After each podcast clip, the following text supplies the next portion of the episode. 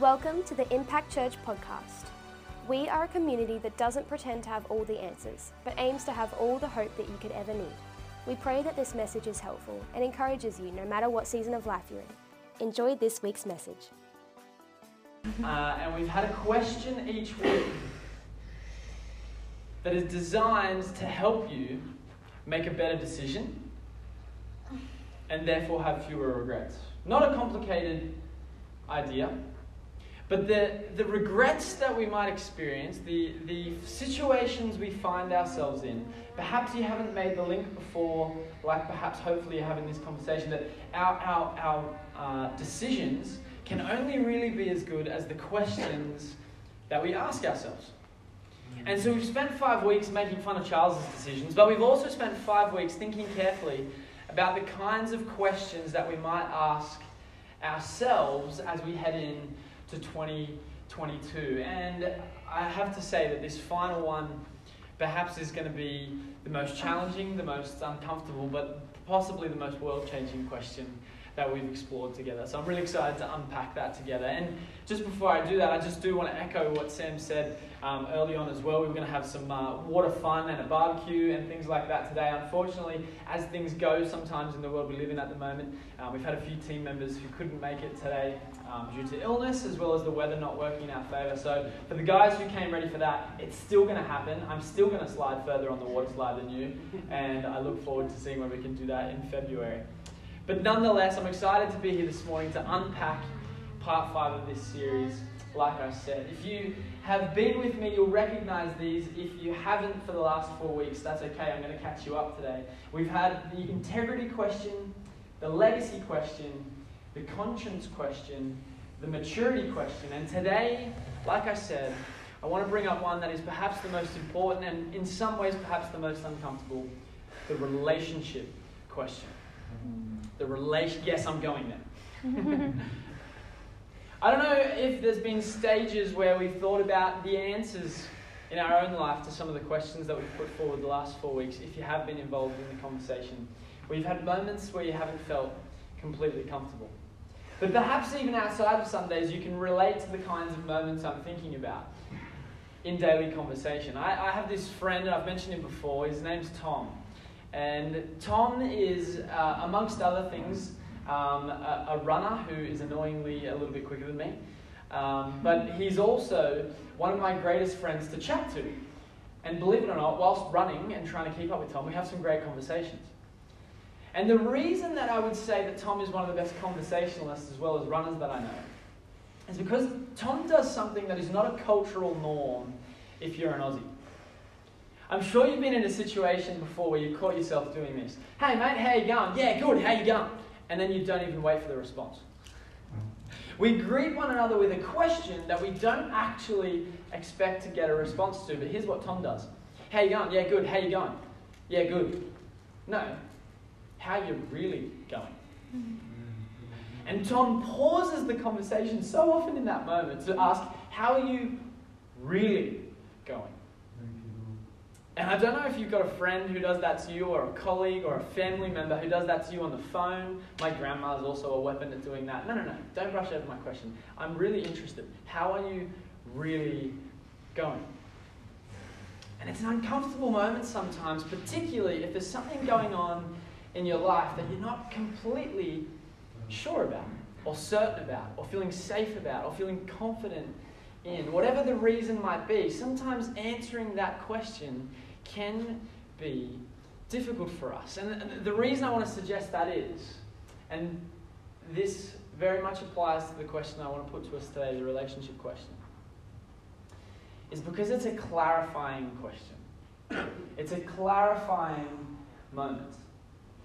And clarifying questions are terrifying. You may have heard the idea before that what you don't know can't hurt you. I want to suggest that, that is not at all true, but in fact, what we don't know or don't want to talk about or don't want to acknowledge can actually hurt us.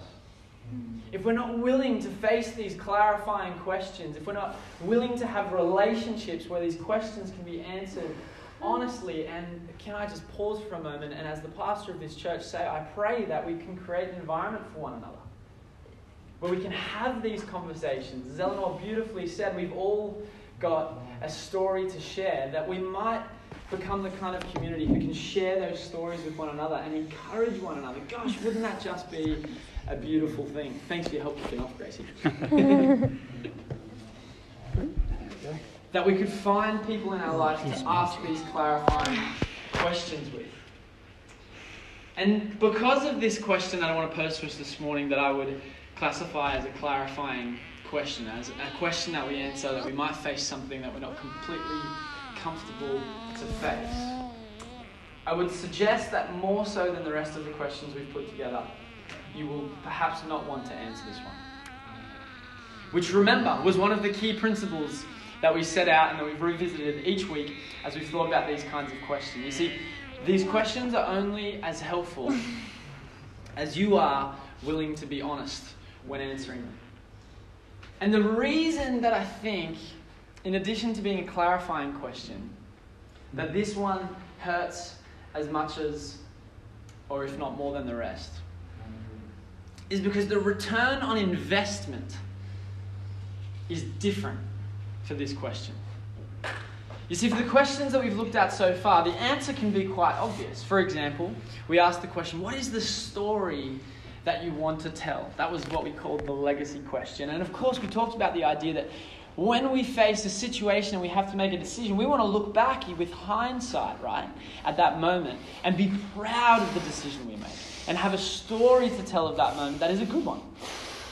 It's obvious where the benefit is in a question like that, in the legacy question. But for the relationship question, there is a different return on investment. What I mean by that is, this question, the answer is not always going to benefit you. It's not always going to benefit you. And I'm not just talking about relationships like romantic ones with your spouse, or even just relationships that you have with your direct family members. I'm talking about all of our relationships. And if we could be willing to consider this question, we're going to have a return on investment that is going to make us the kind of people that others really want to have a relationship with. But I've warned you, and I'll, I'll say it one more time before we move into what the question is. It's not always going to benefit you as clearly as some of these other questions that, was, that we've asked. Jesus made it very clear when he lived on earth, when he went about his earthly ministry before he ascended to heaven, that he also was hinting at something different.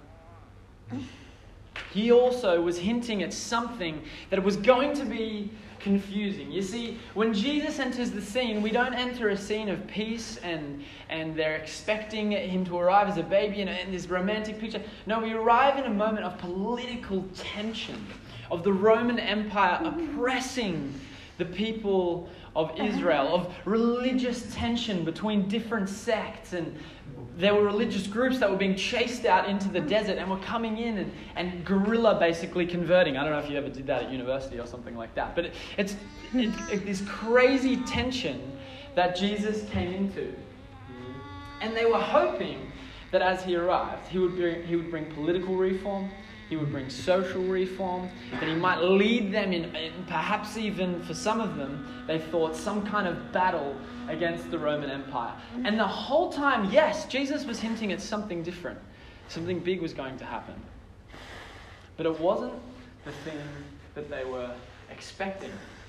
If you've read much of Jesus' words, many of Jesus' words for yourself, you will have picked up on the fact that he was foreshadowing something with the parables he would tell, with the questions he would ask, the responses he would give. He was always foreshadowing that something different was coming. And it's clear that he had his attention because as we follow the life of Jesus and we arrive at just the week of, and we're even going to talk about the night before, the moment he would be arrested and tortured and hung on a cross, when he arrived in Jerusalem that week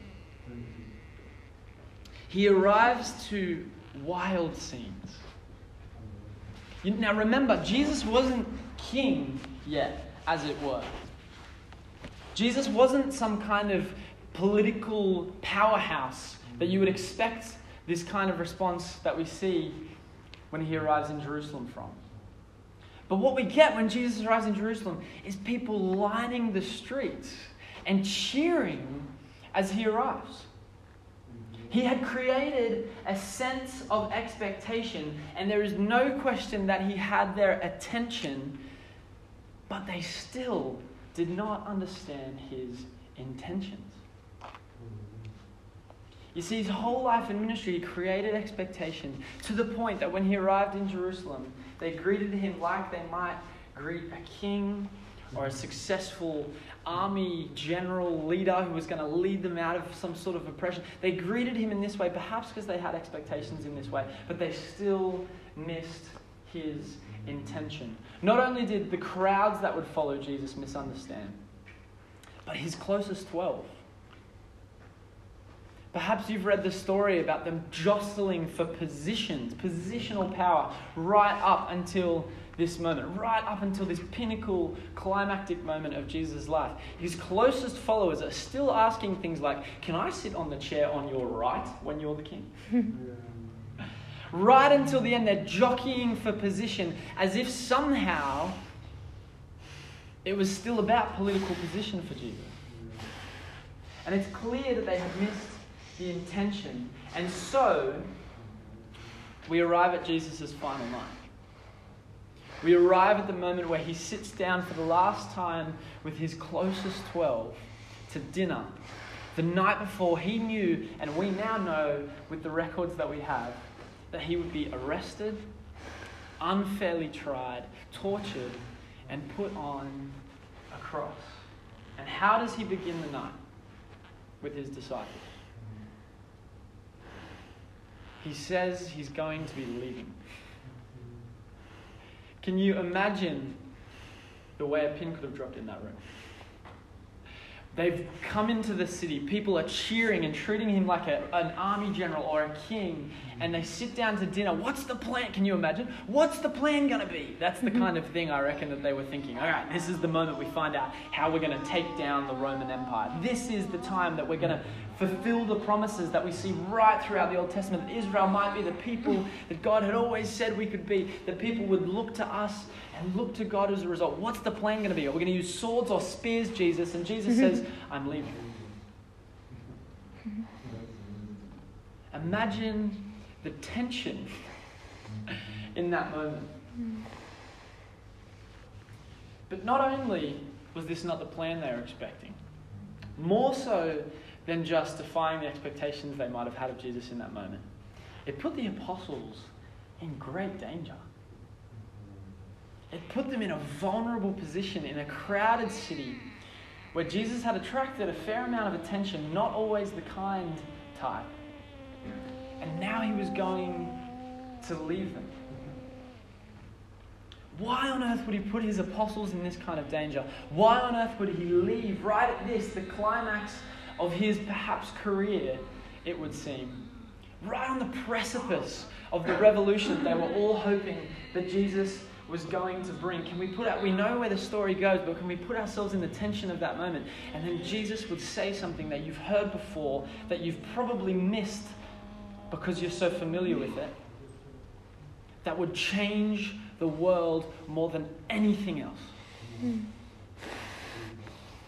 He spelled it out in a way that we have become so familiar with that you and I, I'm guilty of it, that we've probably missed it. These words of Jesus, when I read them out, are the kinds of words that when we put ourselves in the, the shoes of the apostles, these words should send us packing. They should send us running to find the people who we might have unforgiveness with, that we might have hurt with, to apologize and reconcile.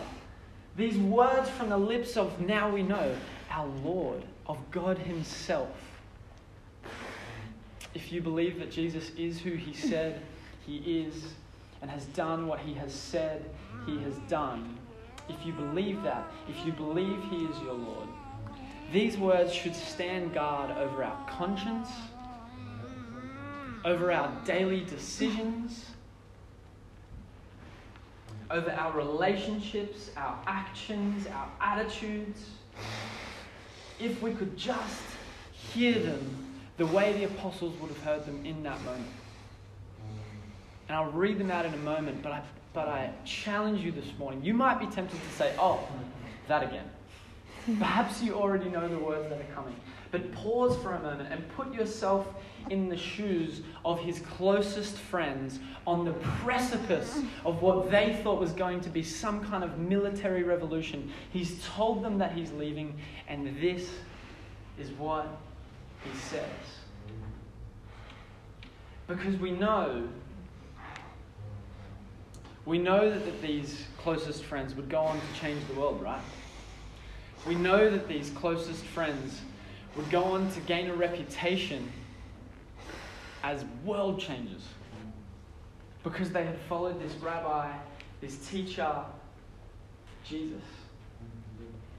And we know where the story goes, and we cling to where the story goes because we know that if you are if you are a Jesus follower here this morning this is the moment we cling to right this is the moment when Jesus went to the cross and took our sins upon himself and so when we become aware of the fact that we are not perfect that we never will get it right every time and we realize the significance of that moment when Jesus went to the cross on our behalf when we wonder where our standing with God is we lean into this moment as the payment for our sin. well, that moment that we cling to was the ultimate illustration of these words. In fact, they are what the kingdom of God looks like in action on earth. And just before we go through them in detail, consider as well Paul the Apostle. If you're not familiar with Paul, he was someone who was not just not a Jesus follower, but he was a Christian killer, a Christian murderer. Known by a different name, he was someone who spent his life, devoted his life to trying to take out this movement of Jesus followers. And Jesus would encounter him with this command and demonstrate it to him in such a way that it would rock him on his heels and break him in a way that he would never recover from. In a, in a way that he would spend the rest of his life from that moment doing the exact opposite of everything that he'd believed up until the moment when he encountered this idea from Jesus. And if, we, if, if Paul knew that we, would, that we would then, these many years later, miss the impact of these words, can you imagine what he'd say? Because we want something deeper, right? We want something more complicated. Surely these words that, they, they can't be it, can they? But Paul would say, You didn't see it. You didn't see what it was like when Jesus made the decision despite knowing how brutal the moment would be when he was arrested and tortured and crucified. You didn't see it when he knew that was going to happen, and yet he chose to do it. Paul would say, You want something deeper? It doesn't get deeper. Jesus would give us a new command and then go on to show us this command in such a way that would flip the world, that would flip humanity, that would change our actions, the way we relate to one another forever. Because, like I've already said, nothing has more potential to change everything than just these few words. And these words are going to act as the match for our fifth question that I want us to ask. Consider these words as if you're hearing them for the first time the night before Jesus' arrest as one of his closest friends. And Jesus says this A new command I give you. You see, they didn't need any new ones. They really mm-hmm. didn't need any new ones. They had plenty. Jesus had already taken the 600 or so that the Jewish people had been dealing with for years and boiled them down to two. Love the Lord your God, love your neighbor as you love yourself. He'd already done that. He'd already boiled it down to two. Why do we need another one, Jesus? Mm-hmm. You've already done this. Why a third? We think of commands in terms of the two the Ten Commandments as well, and then the 600 others that mm-hmm. God had given his people. But just in this moment, Jesus would trump them all with just a few words and the actions of the next day. But who? Who has the authority to do that? Who would add a command to the perfect commands that God had already given his people Israel? Well, only God would have authority to do that, right? Exactly. A new command I give you love one another. And that wasn't really new. Mm-hmm. Mm-hmm. It's not new to us now. It wasn't new to them then. He'd already said, Love the Lord, your God, with all your heart, all your soul, all your mind. Love your neighbor as you love yourself. This wasn't new. But Jesus wasn't finished. Mm-hmm. And he wasn't commanding them, as we might be tempted to think, to feel something. He was commanding them to do something. And the command that comes next, the action that Jesus wanted them to take, was unthinkable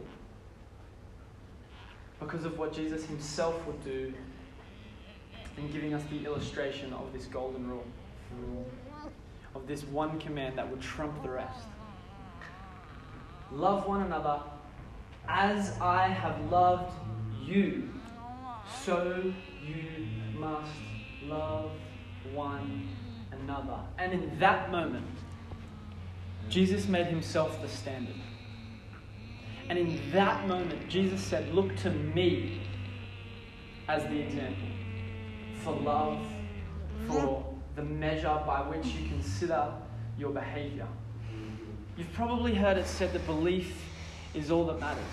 Just believing is all it would take. Well, Jesus would probably say that if you're going to participate in what it is that I'm doing in bringing the kingdom of God to earth, loving as I have loved is what matters. Yeah, amen. Loving in the way that I have demonstrated to you is what matters.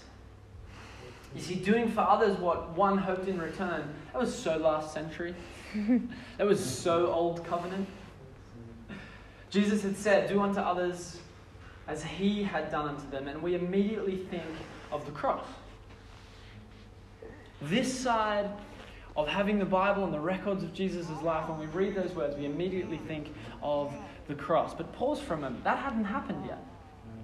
That hadn't happened yet. That was still to come. That was the next day. That shock for his closest 12 friends and his broader community of disciples, that was still coming. So think of the guys around the table and the way they would have been thinking about Jesus' words in that moment. Can you picture Jesus looking into the eyes of Matthew?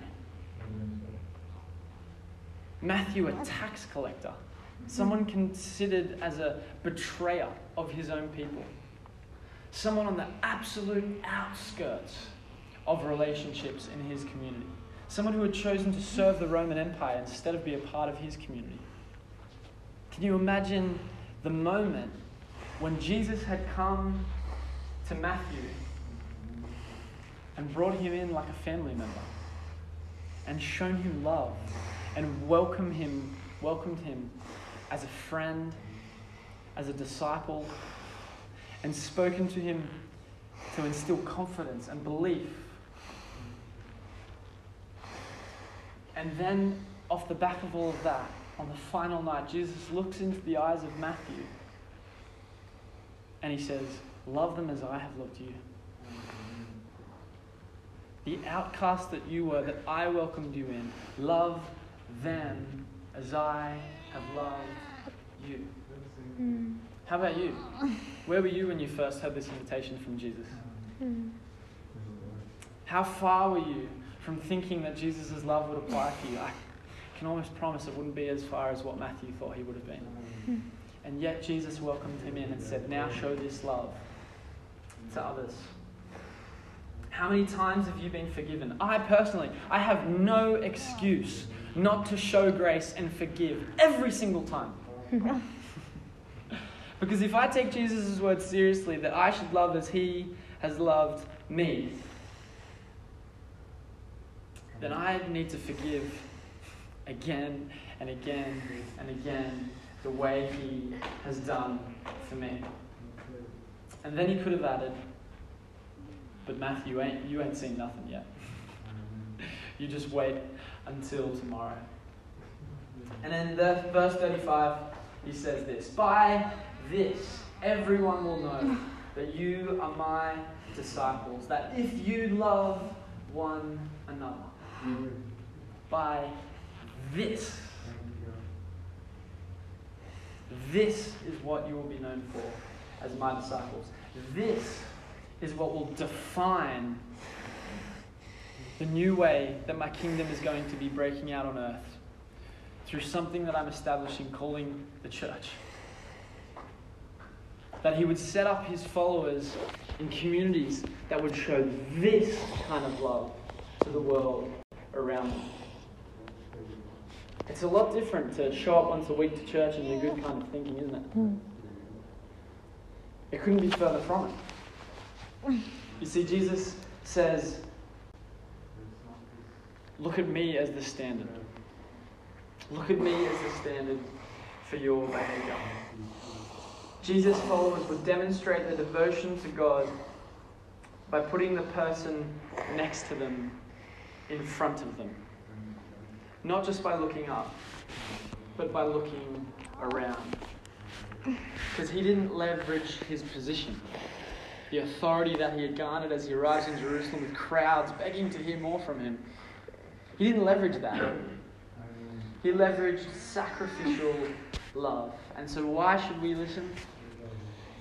Because of the example that he set the very next day.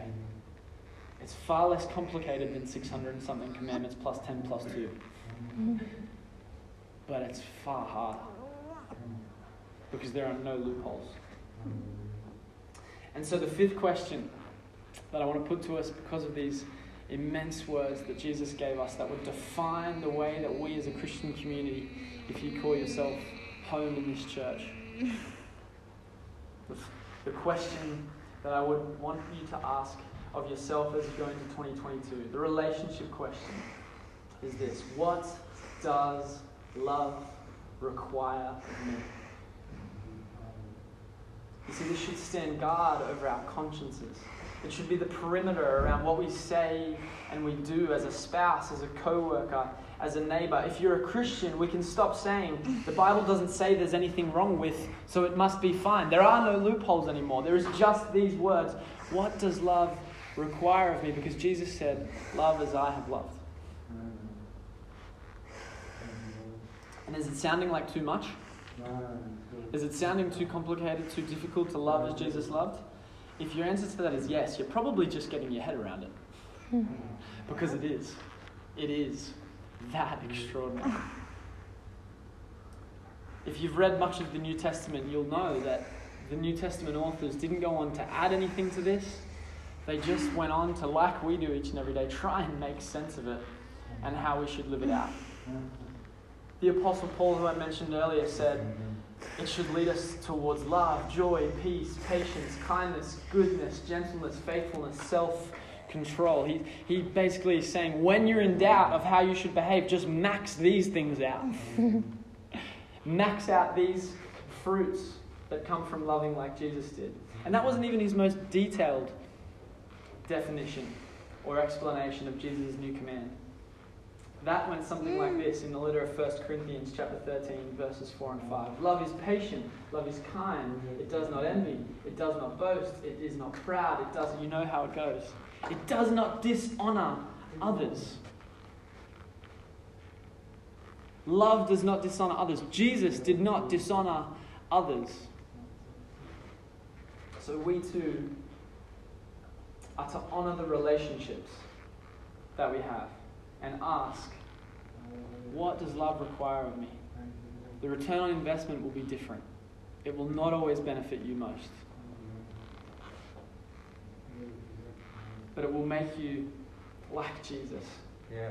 The best kind of person to have a relationship with. And Paul would go on and he would say after a few more verses that love always protects, always perseveres, and always hopes. Why else would you need protection, perseverance, and hope than if it wasn't going to be hard? If it wasn't going to require us to be brave? This is not for the faint of heart. And before you decide to remove this question from the list of five questions that we've looked at together,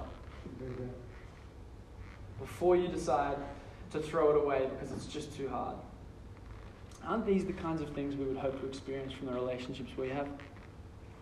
That our spouses, our friends, our colleagues, that they would ask, What does love require of me in this moment? If we would hope to receive that, then we too should try and show that. So, next time, before we over respond, I'm speaking to me here too. Next time, before we over respond, before we remind someone of what they did in the past, before we get out of the, out of the car and thunder into the house to straighten everyone up,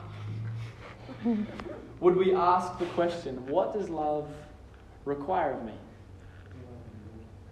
As a Jesus follower, this is like asking, What does my Lord require of me? Yeah. Hmm. Because Jesus showed it to us perfectly. There are things that I'll probably never understand. I wish I knew more. I wish I could have all the answers to all of the complicated questions that all of us are going to face in life. But it's not going to happen. But more often than not, I am going to know what love requires of me when I'm faced with that decision. So there is our fifth question. What does love require of me? Good questions lead us to make better decisions. And if we can make better decisions, then I'm believing that we can experience fewer regrets throughout the year of 2022, not just for ourselves, but for the people around us. Because the decisions that we make determine the direction and the quality of our lives. And if you feel like you've made poor decisions up until this point, that can just be a chapter. It doesn't have to be the whole story. Hmm. Jesus invites you into his grace that covers it all. Let's ask ourselves these questions honestly and answer them carefully. And do what love requires of us. It changed the world once, and it might just change it again. So I'll pop up on the screen all five of the questions that we've considered over the last few weeks, and I'd love to pause and pray for each of us as we head into 2022, hopefully better equipped to make better decisions and to show the love of Jesus to the world around us. I love usually to finish with some application questions, but hey, I might just send you home with all five this week. Let's bow our heads and pray. Lord, we thank you. We thank you that you set the standard. That in spite of our falling short, our repeated inability to get it right, that you sent your one and only Son to get it right on our behalf. And then extend that grace and that mercy and that love that would change the world then right up until now to each and every one of us. So, Lord, for each person, I pray that as we head into this year, you would equip us with your kind of love, with the fruits of your Spirit, that we could pause in moments where we have to make decisions and be led by you to ask better questions and live the way that you asked us to. We thank you for your grace when we get it wrong. We accept that grace once again this morning. We invite you to go with us into this year and just to begin with, into the week that each of us has ahead. In your mighty name we say, Amen. Amen. Thanks again for joining us for this week's message. We hope it was helpful to you and practical for your life. Ultimately, we pray that this inspired you to consider taking a next step in your relationship with Jesus, whatever that may look like for you. If that's something you would like to do, we would encourage you to get in touch with us via the details in the podcast description. Thanks for joining us, and we'll see you next time.